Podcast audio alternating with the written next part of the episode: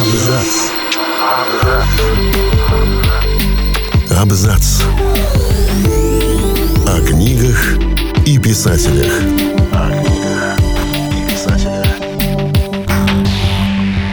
Всем привет, я Олег Булдаков, и сегодня я расскажу вам о том, как Вера Набокова сделала из своего мужа самого известного писателя русского зарубежья. Про Веру Слоним всему эмигрантскому Берлину было известно. Эта девушка может все. Лихо водить автомобиль, печатать на машинке со скоростью пули, метко стрелять, решать интегралы, разбираться в боксе, вести сложное дело производства. Она могла выбирать себе любую судьбу и выбрала – стала лучшей писательской женой 20 века, музой, вдохновительницей лучших книг Владимира Набокова. Эта Вера сделала избалованного Сирина великим писателем Набоковым, и это она вписала его имя во все мировые литературные энциклопедии. В России Вера Слоним, дочка богатого лесопромышленника Евсея Слонима, ходила в гимназию княгини Оболенской. Она отлично знала английский, французский и немецкий, мечтала изучать математику и физику, писала стихи, много-много читала. После революции ее семья эмигрировала в Берлин. В Берлине Евсей Слоним начал издательский бизнес, Вера ему помогала и сама понемногу занималась переводами и литературой. Есть две версии знакомства Веры Слоним и Владимира Набокова, но по обеим выходит, что это она выбрала его. Сам Набоков рассказывал. На эмигрантском балу с пуншем, игрушками и цветами к нему подошла девушка в волчьей маске. Она увела его на прогулку и удивительно тонко, точно и умно говорила о его творчестве. Вторая версия тоже про хитрую ловушку на нарцисса. Вера написала Набокову письмо, назначила свидание на мосту и весь вечер читала его стихи. Набоков опешил от этого знакомства. Никто и никогда так его не понимал. Вера приняла его целиком, со всеми его чудачествами и капризами. Безумно влюбленный, он писал ей по два письма в день. Вера отвечала примерно на одно письмо из пяти. Эти письма не сохранились. Она оберегала свой внутренний мир от посторонних глаз и всегда уничтожала улики. Владимир Набоков вырос в доме с пятью-десятью слугами. Сын известного политика и выдающегося человека, он рос убежденным в своей исключительности. Глупым играм со сверстниками предпочитал чтение, шахматы и ловлю бабочек. К 17 годам он получил в наследство от дяди миллионное состояние и огромное имение. В революции семья потеряла все. Набоковский мальчик стал нищим, но из последних сил надменным литератором, писавшим под псевдонимом Сирин.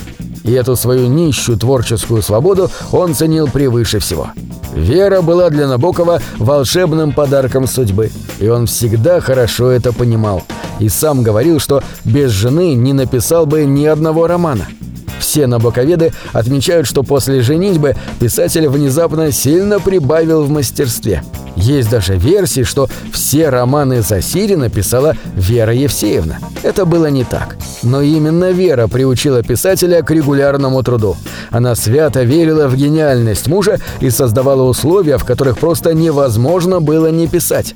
Каждое утро она подавала ему завтрак – сок, яйцо, какао, красное вино и уходила на работу. Набоков писал иногда по 20 страниц в день, иногда по 7 строчек. В первые же годы их совместной жизни Набоков написал «Машеньку», потом «Дар», «Защиту Лужина» и «Камеру обскура». Вера была его первым читателем, критиком и советчиком, секретарем, литературным агентом, музой, переводчиком. Ловила с ним бабочек. Была ходячей энциклопедией, ее феноменальная память хранила кучу цитат, дат и подробностей. Набоков ненавидел и не умел разговаривать по телефону, поэтому все телефонные переговоры вела Вера, а писатель стоял рядом.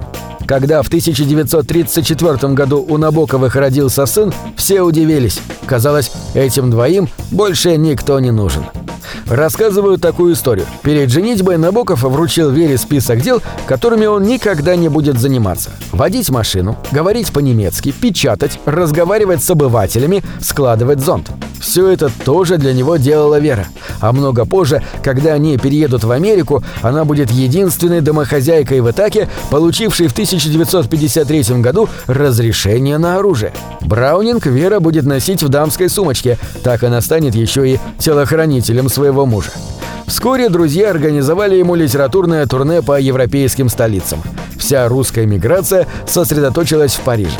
Все читатели Набокова были там, и писатель отправился в Париж. Как и прежде, Набоков присылал жене в Берлин по два любовных письма в день, но через месяц она получила вместе с ними пухлый конверт, четыре листа с описанием романа Набокова с русской эмигранткой Ириной Гауданини, поэтессой, которая зарабатывала стрижкой пуделей. Писатель все отрицал. Я и не сомневался, что слухи доползут до Берлина. Морды скользкие набить их распространителям. Мне, в конце концов, наплевать на гадости, которые с удовольствием говорятся обо мне. И думаю, тебе тоже следует наплевать. Жизнь моя, любовь моя, целую твои руки, твои милые губы, твой голубой височек», — писал он жене. Но голубой височек голубым височком, а роман все же был. Набоков и правда не мог без Веры ни писать, ни думать, но он сходил с ума по Ирине.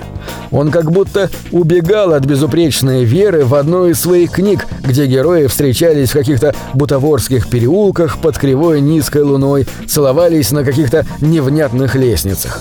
И даже то, что Ирина стригла пуделей, было как будто цитата из набоковского романа – Ирина была абсолютной противоположностью Вере. Беспомощной, нервной, неуверенной, взбаломошной. Несколько месяцев писатель набирался решимости. Уйти от Веры было нелегко.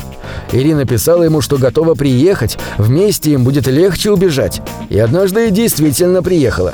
На рассвете разыскала дом писателя, стояла, смотрела на его окна. Радовалась. Сегодня она его увидит. Набоков вышел из дома с маленьким сыном. Ирина бросилась к нему, а дальше все пошло совсем не так, как было в ее мечтах. Набоков отстранился. «Ну да, люблю, но с женой нас связывает целая жизнь, тебе лучше уехать». Взял сына за руку и пошел на пляж. Ирина обрела за ними, села в стороне на песок, смотрела. Вскоре к мужу и сыну присоединилась Вера. Ирина вдруг почувствовала странную дурноту – ее тошнило от писателя, от его мудрой и сильной жены, от этого моря, этого солнца. Она встала и пошла подальше от всего этого и уехала в этот же день. Но даже Вера не сможет окончательно прогнать эту странную женщину из Набоковской головы. Так или иначе, любовь лучшего писателя и лучшей писательской жены смогла это выдержать. Через три года Набоковы эмигрировали в Америку. Здесь Набоков стал профессором. Сначала преподает в колледжах, потом в Стэнфордском университете, затем в Гарварде. Правда, лекции за него писала Вера, а иногда и читала, если писатель капризничал или болел. Студенты ее почитали и боялись. Называли ее «злющей ведьмой Запада». В Америке Набоков написал свою «Лолиту». Он три раза пытался сжечь рукопись, и каждый раз Вера успевала ему помешать. Однажды соседи расслышали, как миссис Набоков отгоняла мужа от бочки для сжигания мусора. «А ну, пошел вон отсюда!» Ни одно американское издательство не приняло Лолиту. Англичане посвятили этому вопросу заседание парламента. Роман решились выпустить только во Франции, а через год он занял первую строчку в списке мировых бестселлеров. Набоков наконец-то получил ту славу, которую, по мнению Веры, всегда заслуживал. Писатель умирал очень тяжело. В последние годы они вообще не расставались, и его душа не хотела уходить туда, где не будет веры. Он говорил, «Я бы не возражал полежать в больнице, если бы ты была рядом. Положил бы тебя в нагрудный карман и держал при себе». Вера пережила мужа на 13 лет. Пока могла держать в руках книгу, переводила его романы. Как всегда, держала спину прямой, не позволяла себе раскисать. Но однажды вдруг сказала сыну, «Вот бы нанять самолет и разбиться». Вера умерла в 89 лет. Ее прах смешали с прахом мужа. Невозможно было представить, чтобы они были отдельно. На этом все. Читайте хорошие книги.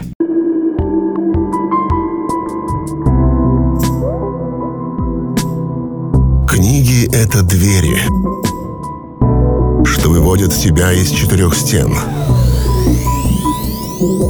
С ними ты проживаешь другие жизни — а свою умножаешь в тысячу раз. Тысячу раз.